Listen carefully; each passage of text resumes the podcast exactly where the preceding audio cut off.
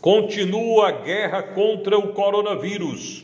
O governo federal vem aí com auxílio emergencial. O governo estadual também está fazendo sua parte, baixando o decreto de isolamento social. As pessoas estão ficando em casa, mesmo que forçadamente. Agora, prefeito, cadê você? Vereadores, cadê vocês?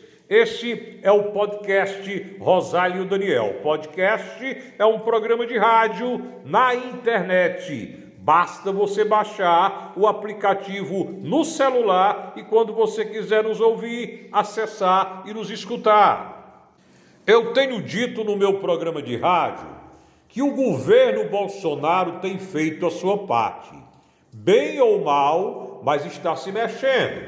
Claro, deu muita amassada na negociação dessas vacinas. Desde o ano passado, que o Brasil já era para ter comprado essas vacinas e hoje nós estaríamos bem adiantados, igualmente a outros países, como os Estados Unidos, na vacinação.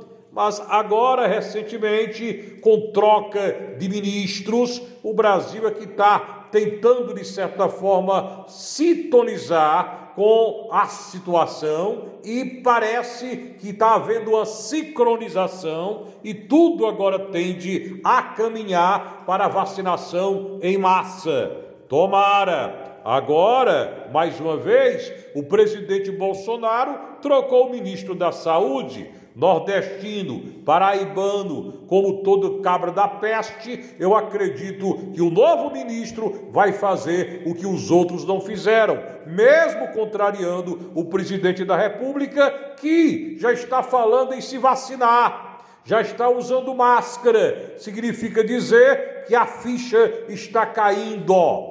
Os governos estaduais estão fechando. Isolamento social mais rígido, lockdown para fechamento dos estados, compra de vacina no estrangeiro, medidas de apoio à população mais pobre, inclusive aqui no estado do Ceará. Diariamente, Camilo Santana, o nosso governador, vem para as redes sociais dizer o que é que está fazendo e pedir à população apoio, pedir ao povo para ficar em casa.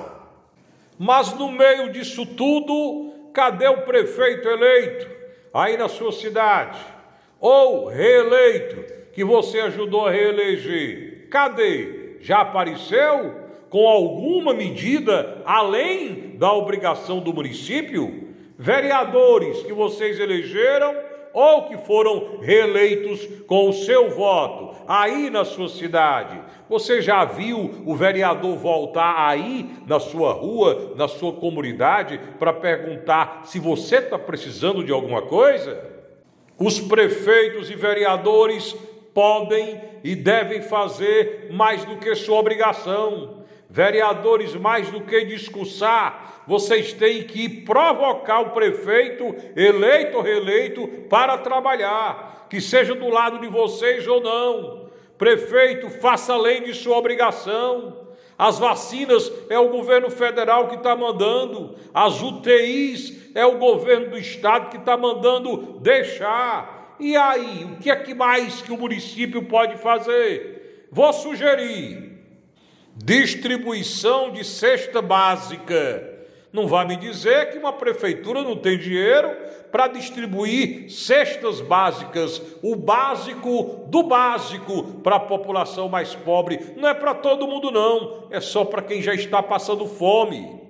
Distribuição de produtos de higiene para dentro de casa, para que a dona de casa possa ter pelo menos água sanitária, sabão em pedra, sabão em barra, distribuição de álcool em gel, convênio com costureiras caseiras, para que trabalhando mesmo em casa, elas possam confeccionar máscaras, a prefeitura comprar essas máscaras e distribuir no centro da cidade e nas comunidades.